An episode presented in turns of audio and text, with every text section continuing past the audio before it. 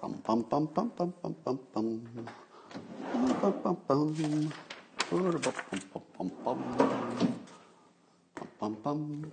Hey, everybody, come on in. It's time. It's time for Coffee with Scott Adams. The best time of the day. Yeah, it is. And all you need to enjoy this incredible experience is not much, really. All it takes is a cup or a mug or a glass, a tank or chalice or stein, a canteen, jug or flask, a vessel of any kind.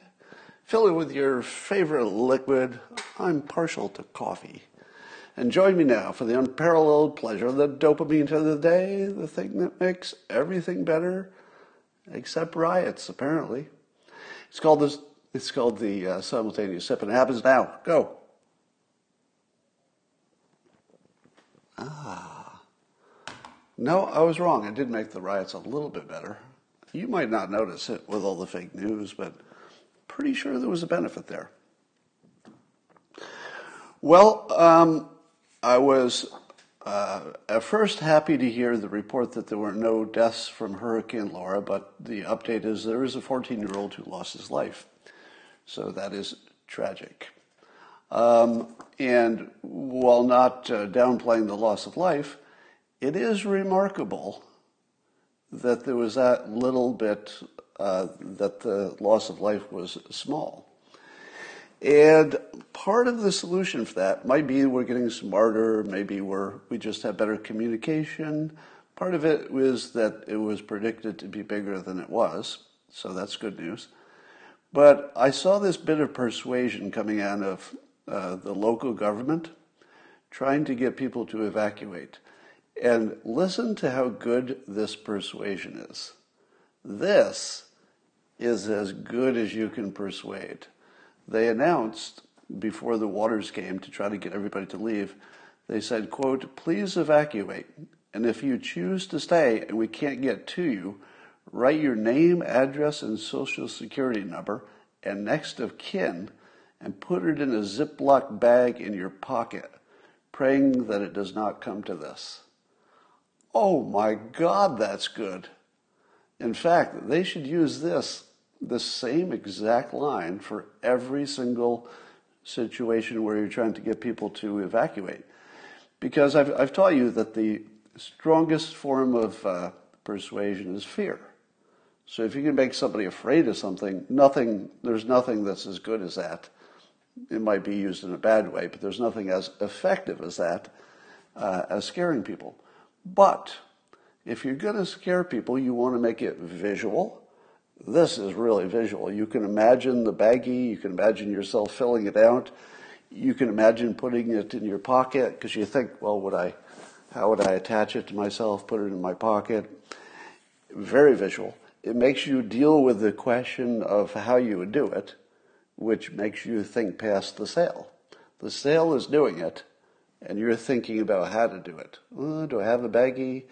You know, would that be good enough? Whose name would I put on it? Thinking past the sale, fear, visual, and then they put it in a story. You could actually see the movie of this part of your life where you're getting the baggie, you're filling it out, you're putting it in your pocket, and then here's the here's the really powerful part. You can see your own lifeless body being discovered, and they find the baggie in your pocket. Try to top that. Take take the, the best persuader in the history of persuaders. Try to top that. You can't. That's as good as you can persuade. There's nothing left, you know, there's no money left on the table with this one. This is putting it all out there.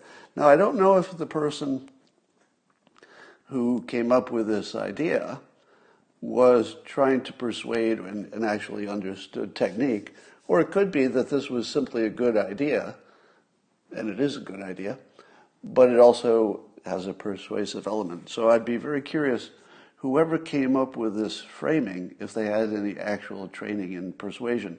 Because if they hit this by accident, you know, if you stumbled across something this powerful, just randomly, I mean, it's possible. but I'd be surprised. I think there's somebody who's got some skill, some serious skill, who came up with that. All right, um, as you've noticed, the mainstream mess, uh, mess the mainstream press, which is sort of a mainstream mess, is realizing that the poll numbers are plunging for Biden. Uh, the more violence there is, in the Midwest especially, that's the last place you'd want to have any violence, because those are the battleground states for the election. And I think Politico and C N N, and you're seeing some other people say, hey, wait a minute, I don't think this rioting slash protesting slash looting, I don't think this is working in our favor. And by the way, a public service announcement. If I ever talk in a generality, such as there were looters in the city, or there were, uh, there were some bad eggs, you should be smart enough to translate that into your head.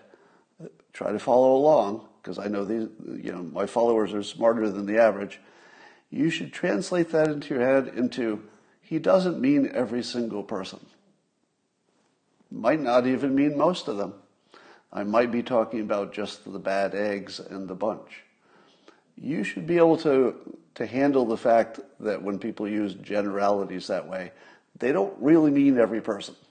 I, it doesn't mean every person when I say it. Doesn't mean every person when you say it. Doesn't mean every single person when anybody says it. So if you're going to be that idiot who says, oh, he says every single person.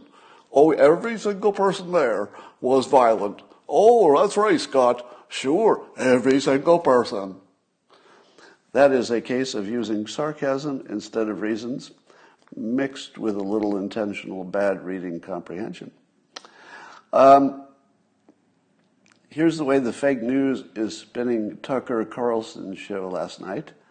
So Tucker said, and I'll, I'll paraphrase, but Tucker was essentially saying that nobody should be surprised that a vigilante kind of a shooting, or really just violence in general, came out of these protests slash looting slash riots. Again, not every person was rioting. Not every single person was looting. Some of them were good. Just in case there's anybody new to my Periscopes who needed that little extra clarification. Yeah, every once in a while a Biden supporter floats in here not knowing what they're going to get. So I, li- I like to make sure that they know what they're getting. So, all right, so Tucker makes the completely ordinary, obvious, clearly justifiable, non-provocative, totally non-provocative statement that if you let this situation go on, it's very predictable that it turns into two sides, and at least one of them is going to have guns, probably both, as we saw in Kenosha. There were guns on both sides. Only one of them fired, it turns out. Um, so how controversial is it to say that it's predictable where this ends? That's not predictable. That's that's not controversial at all. In fact, I think Tucker said something that one hundred percent of people would agree with. How can you be provocative saying things that everybody agrees with and is obvious? That if you allow, you know, this chaos to continue, the obvious conclusion is people getting killed. Obviously. That's not even a political statement. That's just a statement of duh. So how did the bad people in the fake news business spin it? Uh, well, here we we have somebody from Politico, Blake uh, Hounshell. He's the editorial director of the website Politico. And he says, quote, vigilante violence was always one of my greatest worries about the present moment, tweeted Blake Hounshell. Now, keep in mind, he just completely agreed with Tucker Carlson, because he said vigilante violence was always my greatest worry, meaning it was predictable. Predictable. That's what Tucker said. So now he's completely agreed with Tucker, so we're done, right? There's nothing else to say. He just agreed with what Tucker said. Oh, no, he continues. And he goes, talking about Tucker, he goes, and here we have a prominent T V host a man who had the president's ear excusing it, rationalizing it. No, nothing like that happened. It's not rationalizing something to predict it, because you know who else predicted it? The guy who's criticizing Tucker Carlson. It's the most ridiculous criticism in the world. He agrees with him and then he criticizes him without any awareness that they have the same opinion. Incredible. Is he the only one who is this blind to the obvious? No. Turns out that uh, Nicole Hannah-Jones, uh, who is a New York Times Magazine reporter who won the Pulitzer Prize for her work on the sixteen nineteen Project, which you've heard of, what was her opinion of Tucker's point of view? Quote, he just justified murder. No, nothing like that happened. Nobody justified murder, not Tucker, not his listeners, not anybody. Nothing even remotely like that happened. How about Max Boot, a conservative Washington Post columnist? You can trust a, a conser- you can trust a conservative Washington Post columnist, can't you? Wait, he's a conservative? Uh, but he, he tweeted that uh, Carlson was, quote, inciting violence and abetting terrorism. Uh, was he? Because the video shows that the terrorists are the ones who were chasing and trying to physically hurt, if not kill, the person who ended up shooting in self-defense. More on that in a minute. But no, it wasn't anything like that. He was just predicting, as I have. I have also predicted it, but I don't encourage it. It's just obvious it's going to happen, and there's nothing else that could happen. I'll go further than any of them, which is to say it's guaranteed to happen. You can't, you can't change that with your preference. Uh, Tucker Carlson can't change the course of events by wishing it wouldn't happen. He could even encourage it not to happen.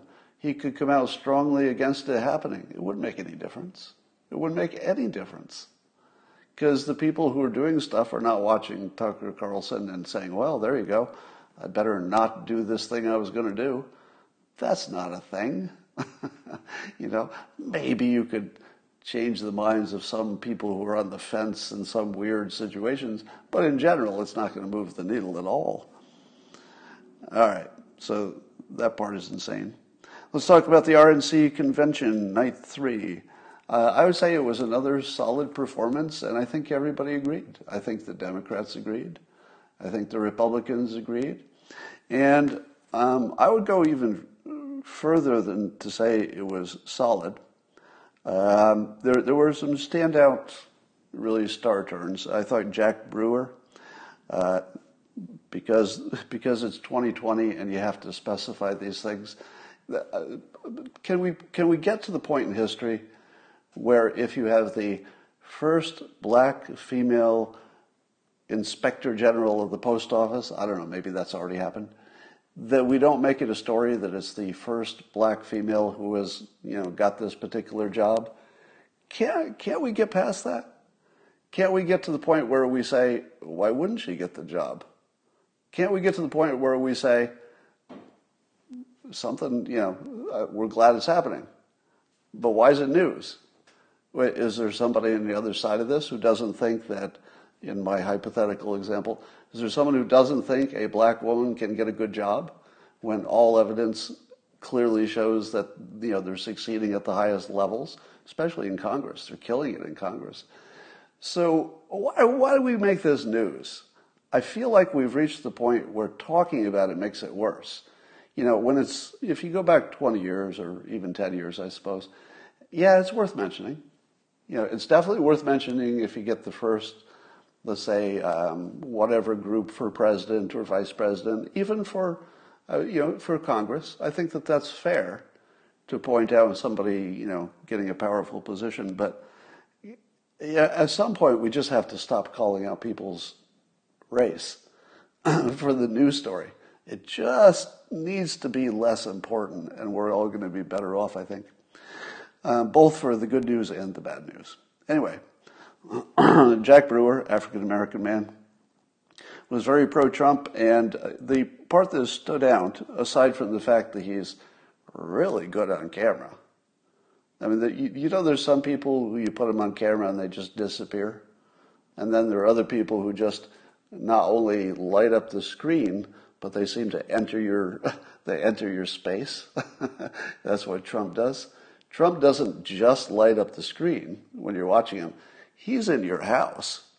I mean, he gets off the screen, he gets in your bones, he's in your D N A, and, you know, you, I'm not sure that you can, you can't really coach somebody to do that, I don't think. You can make somebody better at communicating, but whatever that thing is that Trump has that makes him light up the screen and then leave the screen and enter your house, that just comes along once every who knows.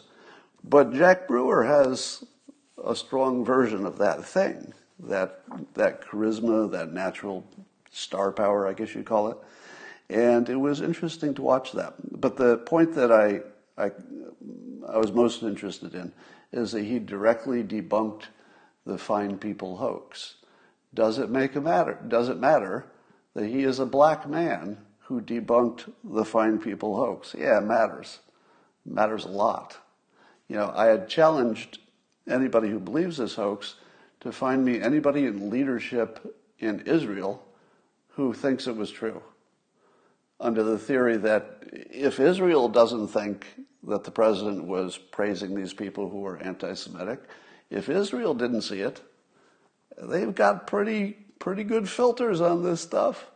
I don't think they'd let it go.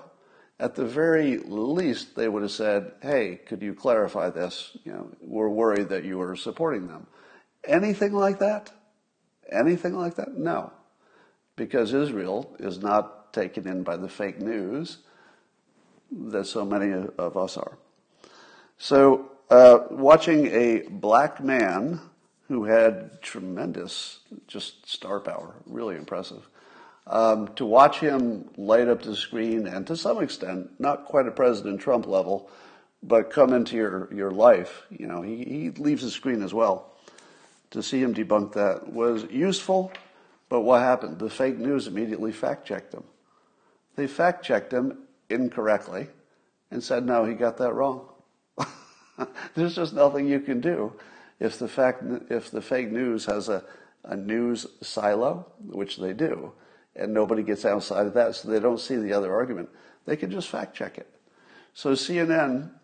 you know, ran much or most of the uh, R N C convention on their network. So here's, if you're wondering why the polls are moving, let me just put this idea in your head, and you're going to laugh that you haven't seen somebody say this yet, unless you have. Maybe somebody said this, I haven't seen it. Think about this. C N N carrying the, the Republican convention was the first time Uh, a lot of C N N viewers had seen actual news, meaning the other side of the story. They've seen a version of the, you know, filtered through the fake news, uh, you know, uh, messaging, but they've never seen, they've never heard the other argument. They've never seen a picture of Republicans looking like they have empathy. I don't think people knew there were black Republicans. I mean, of course they knew on some level, but I don't think that they knew that there were black Republicans who are um, so powerful that, you know, we're talking about them as the next president. You know, if you were if you were a Democrat who had only watched the fake news and you'd never seen any Republican messaging, counter messaging, you know, any any of the strengths, if you'd never seen any of that, what did you think when Tim Scott got up there and gave his, you know, incredible speech? Did you say to yourself, who's he? Probably. You probably said, who's he? I didn't know there were any black Republicans. And when, you know, Jack, uh, when Jack uh, Brewster, Brewer, I'm sorry, Jack Brewer was talking last night, how many people said, wait a minute, why is a black guy saying that the fine people thing was a hoax? Do you think it at least caused some curiosity in people saying, hmm, wonder why that would happen? Because it would be a strange thing for him to claim in public if it could be so easily disproven by just looking at the transcript. Of course, if you do look at the transcript, you'll see he's completely right. Most people only see the first part that's misleading. They don't read the second part of the transcript that clarifies. Anyway, C N N uh, made the mistake of accidentally allowing their people to see Republican messaging for the first time. What should be the predictable outcome of that? The predictable outcome of that should be a little bit of movement on the poll. It should be. Now, I don't know that it works the other way, because Fox News can cover the uh, the Democratic convention and almost everything that conservatives hear from the Democrats is things that they already know.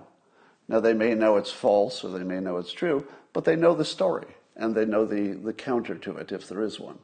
So you should expect that if both networks carry both uh, conventions, that one would get a significant bump in the polls and one would not. Because one is giving no new information to, to the public, and one is giving a lot of new information to the public, like a whole different world you didn't think was there. It's like, uh, really? Seriously? Are you telling me that President Trump did all of these things that are conspicuously designed to be good for the black voters in this country? Did they know that? Well, they know it now if they watched the convention, so it should make a difference. Um, I thought it was very interesting and very smart that Trump tweeted a thank you to C N N for carrying most of the uh, R N C. And there was no joke in it. I'm just... Just sort of hold this in your head. Trump tweeted a thank you to C N N with no joke. It was, you know, obviously he was doing it for persuasion purposes because, you know, what I've, I've taught you that one of the most powerful persuasion things you can do is if somebody is your critic, you go as hard as you can against them while they're being a critic. But the moment they say something that's not critical, you should go just as hard in the other direction to praise them and thank them and, and call it out as good behavior. That's good persuasion. Trump does that better than anybody. And there's nobody in the public sphere who has ever done that specific trick of persuasion as perfectly as he does. He will, he will try to bury you if you're a critic, but the moment you're on his side, it doesn't matter what you do. Right? Doesn't matter if you're Q. Doesn't matter what you are. If you're on his side, thank you. I'm glad you support America. So that is good persuasion. It's, you know, obviously persuasion, but it's it's good persuasion. Um, so we learned um, a bit about uh, the uh, the shooter in Kenosha. So as you know, the seventeen-year-old with the A R shot uh, and killed two white people and injured a third. It, again, it's important that they're all white, the shooter and the, the people who got shot. It shouldn't be important, but it's twenty twenty, so I have to throw that in there. That, that makes, it's just disgusting that mentioning people's ethnicity in a news story should matter, but it does. It does in this case. And so here's what we know about them. This is Andy Ngo. If you're not following him, his last name is spelled N G O. Uh, he's got pretty much all of the all of the useful information about these um, protests and what comes out of them. And he reported this morning that uh, one of them was a thirty-six-year-old. He's the first one who shot. And the video shows him chasing after the shooter and throwing something at him. In other words, attacking him with the risk of uh, grievous bodily harm. And if he got shot for that, and of course we're still in fog of war, but that's, that's what it looks like, that was self-defense. Uh, turns out that the guy he shot was also, coincidentally, a registered sex offender for a sex crime involving a minor. All right, that's good context to know, isn't it? Um, how about the next one? The other one was uh, twenty-six, and he was shot. Uh, and he was uh, filmed chasing down the, the teen who did the shooting, and hitting that team when he was on the ground with a skateboard. Now, that was, again, risk of, not risk of, but grievous bodily harm. He actually hit him. And then the teen shot him dead. The person who got shot dead has a criminal history that includes charges of battery and repeat domestic abuse. So, so far, the, the kid with a gun shot a registered sex offender and somebody with repeat domestic abuse allegations. Doesn't mean they were guilty. They're allegations. The third person who shot, and this one survived, he was twenty-six, and he's a member of the People's Revolution Movement. Um, he was photographed with a gun in his hand. I don't know if that was real, but it looked like it. Um, and he was filmed chasing after a teen with a pistol. All right? And he was shot at close range in the upper arm. Turns out he also has a criminal record that includes being intoxicated and armed with a gun. So um, I said quite clearly that I don't have, um, I don't care about them. I don't care about any of the white men, because again, it's twenty twenty, so in order to make a, a statement about anything, you got to specify their, their ethnicity and their, their race. So I will. Those are the rules. I don't care about those white guys. I, somebody said the third guy is unarmed. I was going to make that joke, but it sounded a little too cruel. But I don't mind mentioning it when you did. Um, I don't care about them. And let me say it as directly as possible. Their lives don't matter to me. Their lives don't matter because they made choices that made them um, worthy of being shot. And it wouldn't matter who it, who it was. It doesn't matter that they're white men or men or women or anything. If they made choices that earned them getting shot, and that's looks like what happened, as far as we know. I mean, it could change if we learn something else. But if they made those choices, I don't care about them. I don't care about them at all. To me, their lives don't matter. Now, I will also extend this concept to anyone, no matter their race or ethnicity or gender or age or religion. To anyone who resists um, arrest and gets shot, even if the police acted inappropriately, I don't care about them. Their lives literally don't matter to me. Now, it's hard to say that in public. And again, I'm not talking about black lives or white lives or blue lives or any other spe- specific person. Anybody who makes the choice to resist arrest doesn't matter to me at that point. I totally care about their families because there's a lot of pain that's left behind. That's bad.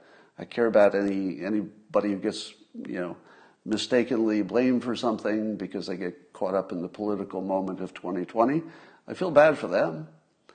And certainly if anybody made a mistake or could have done something better, that needs to be addressed. You know, I'm not giving police some kind of a pass to shoot people. They need to do it right, and if there's any way we could do it more right, I'm all for it. I just think that as a principle, if you allow people to resist arrest without consequence and without serious consequence, including death, if you allow that to be your new standard, that resisting arrest can be okay, you have created the situation that will destroy civilization itself. Because unfortunately, nobody's figured out how to have a civilization without some kind of law enforcement. And you can't have law enforcement if people are allowed to walk away from an arrest, or if they're allowed to go pick up a weapon during the middle of an arrest. Can you let somebody go into their car and pick up their weapon while the arrest is in progress? I don't think so. And let me say as clearly as possible, I don't care about that guy who got shot reaching for his knife. I don't care about him. I really don't. And it has nothing to do with being black or being white. It has nothing to do with that. He made choices that if he got his way and his supporters got their way, resisting arrest would be, as a de facto kind of real-world case, resisting arrest would be legalized. effectively, if you could do it without consequence. And I'd say in that case, I just don't care about it. So um, I couldn't say that until there were uh, some serious white people who got killed that I could say I don't care about too, because otherwise it gets misconstrued. But there it was.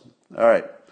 Now, I've been joking slash not joking about Biden's satanic influences, meaning that there are a lot of satanic coincidences about Joe Biden, that he lives underground like Satan, that he that Lucifer's name is bringer of light, and that's literally what Biden announced he would do. He would bring light. Uh, there's the fact that Kamala Harris, both are six letters, Kamala six, Harris six, president of or vice president of the United States is six, so he's got the six six six thing going for his vice president. Um, but this one, this little bit, sort of tells it to you all. So one of my uh, one of my trolls or my critics online has been posting a picture of my deceased uh, stepson who died of a fentanyl overdose in twenty eighteen as as a comment, no matter what I'm commenting on. And then he says it's my fault that uh, that my stepson died. Now, I accept that that's true. I would never argue with that, in the sense that, was there anything I could have done in hindsight that would have prevented it? And the answer is always yes. If you have somebody in your family who commits suicide, yeah, there was something you could do. You could have been in their room all the time. You could have tried harder, whatever. So it's not like I disagree with the point that anybody who has a loss in the family, they could have done something different. But it's the real world. People don't know until hindsight makes us all smart how much they could have done or should have done under the circumstances. But I don't disagree with the point that somebody could have done more, and that and the somebody in this case was me. But when you see the the degree of evil that it takes for this person to do that, and it's repeated, it's not once. It's somebody who, I block them, they create a new troll account, they do it on the next comment, et cetera. Um, but that that feels closer to satanic. I'm not a believer, but just in terms of categorizing it, it feels closer to satanic than it does to somebody who's just a troll. But I'll leave that to you. Um, the the R N C last night made, and for the last three days, they've made a number of positive comments about school choice. But I think that they have failed in their messaging. So even though the Republicans have fairly consistently said, hey, school choice will will help you, there's a, there's a part they leave out that makes their uh, preference for school choice inert. In other words, it's the most powerful thing, or could be. It should be the most powerful thing that they say. But the way they say it turns it from potentially the most powerful thing they could say to absolutely nothing. And here's here's the problem. When you simply say this, it's not enough. And this is what they do. They say, we want more school choice because, you know, competition is good. And then, you know, uh, parents can raise their children in the way they want. It's, it's freedom. Uh, it's right. They say that sort of thing. That has no persuasive power, except to Republicans, which is not good enough if you're running for election. What they should say, and they're leaving out, and it must be intentional, is that the cause of not being able to have this freedom of education, if you will, is the teachers' unions, specifically the teachers' unions.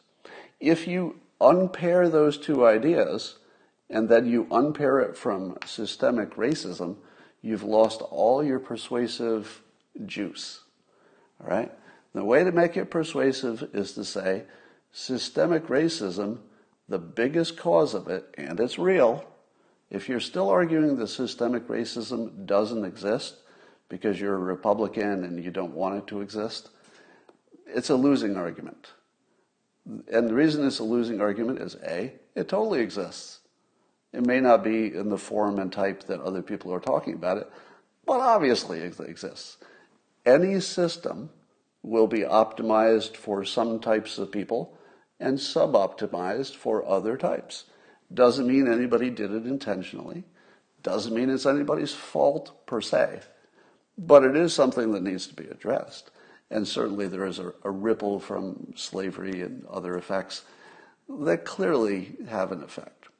But I would say that the biggest lever for fixing that, and I think everybody would like to fix it if it's fixable, in, in the sense of giving everybody a fair shot, because anything you fix for the black community, as is often said, and it's one of the strongest points, is going to help everybody.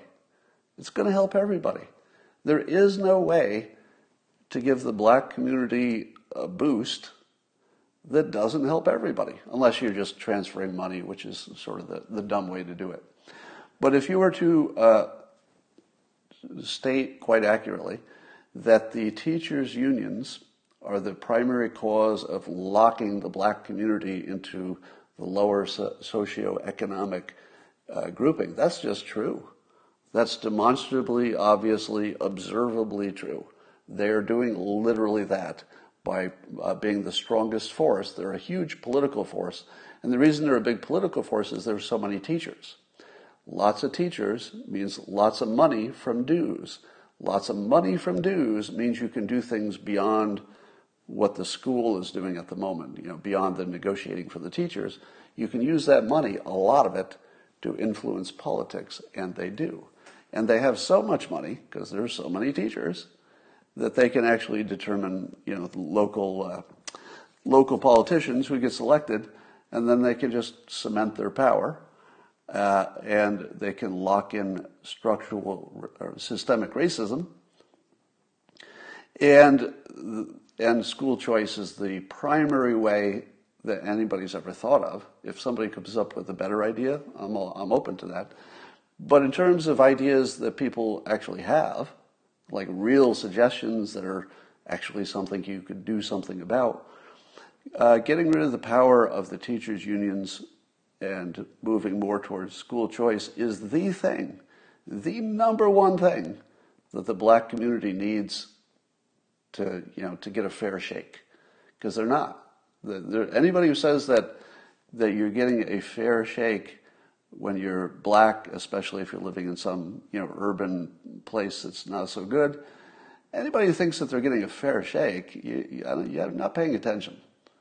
Because not only are they not getting a fair shake, but anybody who's in the same socioeconomic group also not getting a fair shake. All right? Um, and it's because of the teachers' unions. So when the Republicans leave that out, they also guarantee that their message is weak. I don't know why they do it, honestly.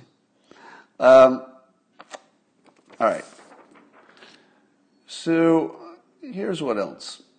I would say uh, also that nobody succeeds without a good strategy. Uh, would you agree that the uh, the Asian Americans have a good strategy as a group? Again, when you talk about a group, you're not talking about every single person in the group. If you know, I'm hoping you're adult enough to know that. But isn't it true that the Asian American uh, community has a strategy, which is stay out of trouble, you know, legal trouble especially, stay out of trouble, and emphasize education, right? And it seems to work because they've they've done unusually well. Uh, would you say that uh, wealthy white people also have a strategy that works? Well, of course they have an advantage if they're coming from wealth, but they also hear good strategies just by being around it. They can observe what works and what doesn't because they're around success. If you've never been around success, you kind of don't know what it looks like. You know, it has to be personal. You have to know somebody who is successful.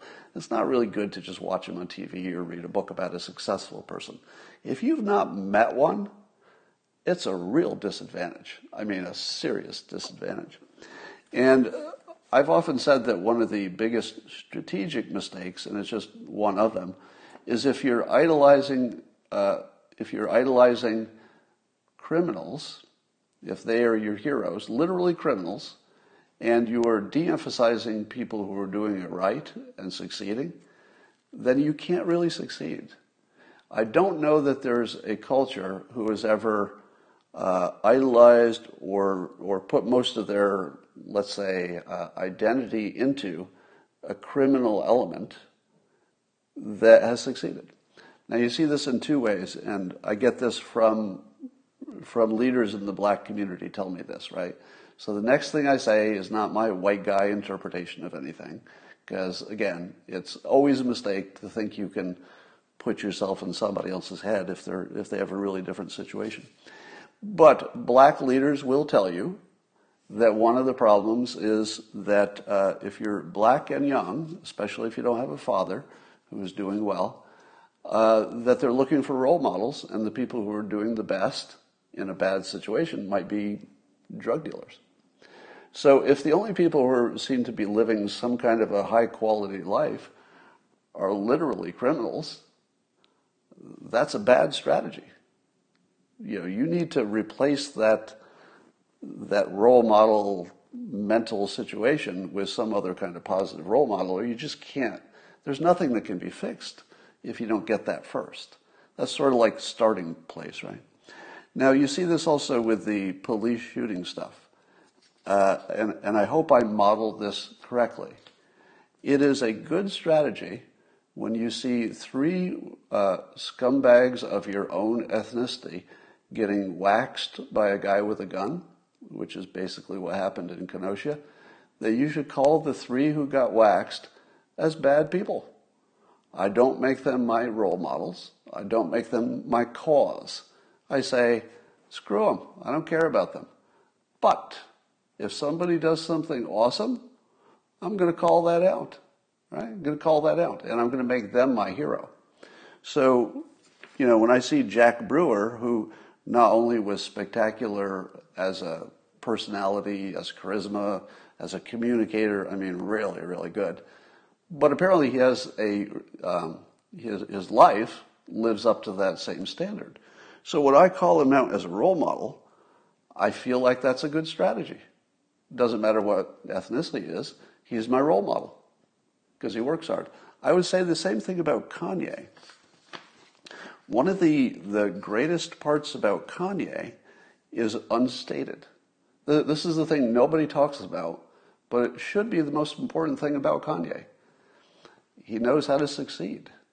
He works hard, stays out of jail, takes the right kind of risks, learns what he needs to, builds his talent stack, has a rock-solid strategy for life.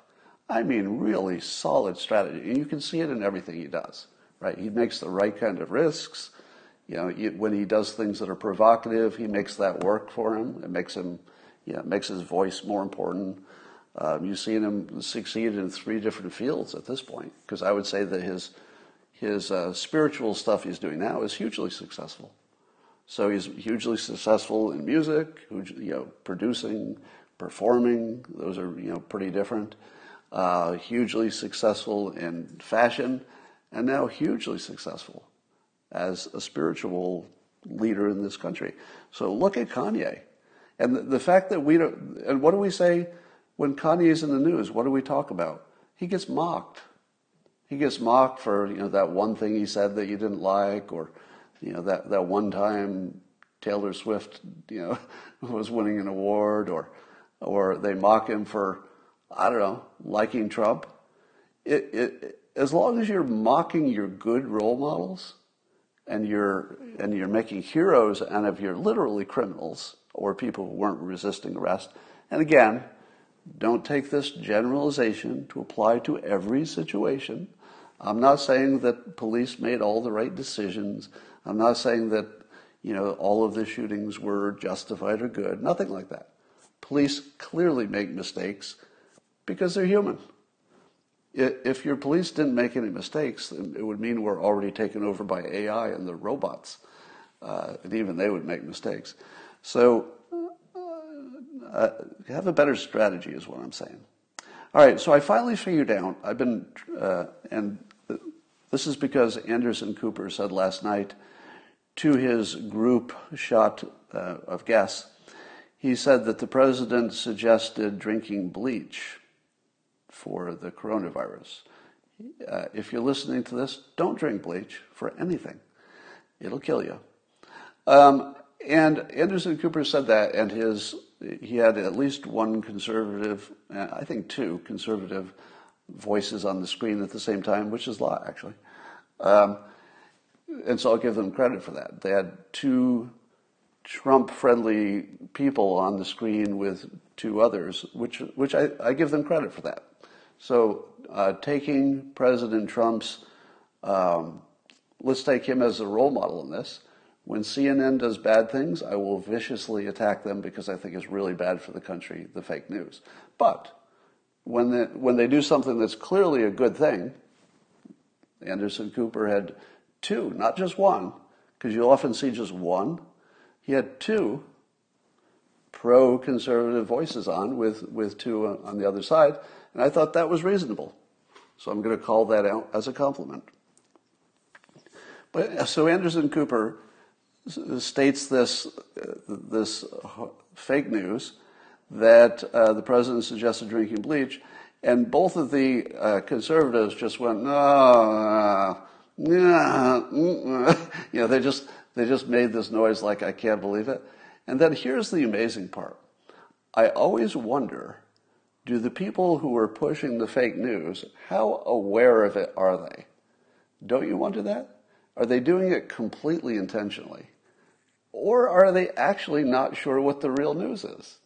And Anderson Cooper, um, in my opinion, again, there's an interpretation that's coming, but in the way he dealt with their objections, he was saying, what, you, you didn't see that? Are you telling me that didn't happen? And they're like, mm-hmm. Like it didn't happen. He's like, seriously, you're telling me that didn't happen? And the and the genuine way he responded to that indicated to me, and it could be wrong, but it indicated that he thought it really happened. And I thought, my God, my God, he thinks that actually happened. And so I had to go back and look at what the president said to figure out how somebody who does news for a living could believe that actually happened. And I figured out what the, how they did the trick. And it's the way they did. Uh, there are at least four other hoaxes that fall into the same category. All you have to do is edit the video so you're taking out a clarifier. You just remove the clarifier if it comes before or after the statement. So they did the same trick with the Fine People hoax. They edit out the part where Trump says, I'm not talking about the white nationalists and neo-Nazis. They should be condemned completely. If you take that out, it does look like he was praising the, the racists, which is why he clarified. They just take the clarification out. And even he was aware that it could be misunderstood. And so he clarified. And then they just added out the clarification. Uh, but they did the same trick for the, uh, the overfeeding the Japanese koi fish. All they do is lop off the part where his host, uh, Shinzo Abe, if I pronounce it right, did the same thing by dumping the rest of the food in there. So Trump was just doing what he did. But if you don't see that context, it looks like Trump's just being a jerk and throwing all the food in there. And then the George Floyd case is, is slightly different, but it's instructive. Video can't tell you that George Floyd had a fentanyl overdose in him and it was going to kill him no matter what. Video doesn't show that. So if you show a video that can't show the central variable that mattered, which was, was he going to die anyway, and is that why he couldn't breathe? Turns out that's the case. So that video is, is fake somewhat accidentally. It's sort of organically fake because it can't show you the inside of anybody's chemistry. Video doesn't do that. Um, so you believe with your own eyes what you saw, but of course you're fooled because the video is misleading. But here's how they did the drinking disinfectant and or that, that morphed into drinking bleach. Um, and I looked at it again, and I, and I played a few videos, and I was like, holy cow, they did it again. So here's what they do to, to pull off that trick. So prior to Trump mentioning uh, the injecting disinfectant. The immediate conversation before that was light used as a disinfectant. Now, if you take out the context that was light as a disinfectant, initially talking about outside the body, it was Trump who talked about moving that idea inside the body. Uh, if you take out the first part of the concept, you're confused. Then, to make matters worse, later Trump uses the word disinfectant. They also cut off the end where he brought it back to light to clarify that he was talking about light. So they take out the first part where the context is light as a disinfectant, using specifically the word disinfectant. So that when you see disinfectant as a word in the, in the part that they do show you, it's out of context. Because now you think it's two different things. And I know that that's true because people in the comments said, hey, I heard it with my own ears. I saw it with my own eyes. He said disinfectant, not light, disinfectant. If you didn't know the context, you would think those were two different things. If you see that he finishes talking about light and it's introduced talking about light as a disinfectant, you see it differently. Also, if you don't know that in the news there was a, uh, a specific high-tech company that was testing literally injecting in a ventilator light into your trachea, maybe into your lungs if they can figure out how to do it, as a disinfectant. If you didn't know that, and the fake news will never report that, you would not know it was a, a thing, and therefore that context would be missing. So, now, of course, this hoax would be debunked if the fake, if the fake news ever showed you that uh, the same week the president mentioned this light as a disinfectant, it was in the news. And not only was it in the news, but his, some of his biggest supporters online were tweeting about it. You know, big blue check pro-Trump accounts were tweeting about this exact thing. So do you think that Trump notices, or his staff notices and brings it to his attention, when there's something important that might be optimistic, might be good news about the coronavirus? Do you think his staff doesn't mention that to him? If if his supporters are chatting about it and it's a real thing and it's in the news, of course, of course, of course they're going to tell him that there's some potential good news brewing. That's exactly what he wants to hear. He needs to hear the bad news too, but of course he wants to hear that there's potential good news. Is there any chance he didn't hear that before talking about it? Well, anything's possible, but not much chance, given that he spoke to it specifically. I mean, he was, it's, it's pretty obvious that's what he was talking about. So I remind you that video lies. Nothing lies as well as video. So if you say to yourself, anytime you, anytime you hear these statements, are you saying that's false? I saw it with my own eyes. Or are you saying that's false? I heard it with my own ears. Or I watched him say it. If you see any of those statements, that's somebody who saw a fake, edited video. Because they can't understand how they saw something with their own eyes. And until people are sophisticated enough to know what the fake news is doing, because it's, you know, it seems intentional at this point, until you reach that level of sophistication, you're just locked in your little silo, and you can't get out. Um... Yes, uh, thank you for noticing. I am back in my house, and my house is safe. So I got lucky because the um, I was within walking distance of the fire evacuation zone. I wasn't walking distance to the fire, but the evacuation zone, you know, is ahead of the fire. So that that got as close as I could get. That was pretty scary. So uh, I'm glad that worked out. Um. Yes, so speaking of spying, uh, I have a guest tomorrow on Periscope, if my technology works. Uh, George Papadopoulos will be joining me live on Periscope tomorrow morning, usual time. And he's got, he's got a book out, we'll talk about that. But um, I don't know why, it feels to me, see if you have the same feeling, it feels to me as if George Papadopoulos isn't getting enough attention for how much he knows about this story. So I'm going to fix that a little bit, um, because it, it was reported as fake news that uh, there was spying on the Trump campaign. The, the fake news still reports that like it didn't happen. And they still report it like they had perfectly good reasons to, you know, be looking into stuff, which is amazing. It's amazing that there's still people who believe that.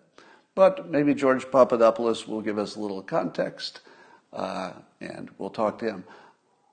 If the technology works, you know, I always have a little trouble taking guests on Periscope, but we'll, we'll, we'll, we'll push through it. All right, that's all for now. I'll talk to you later.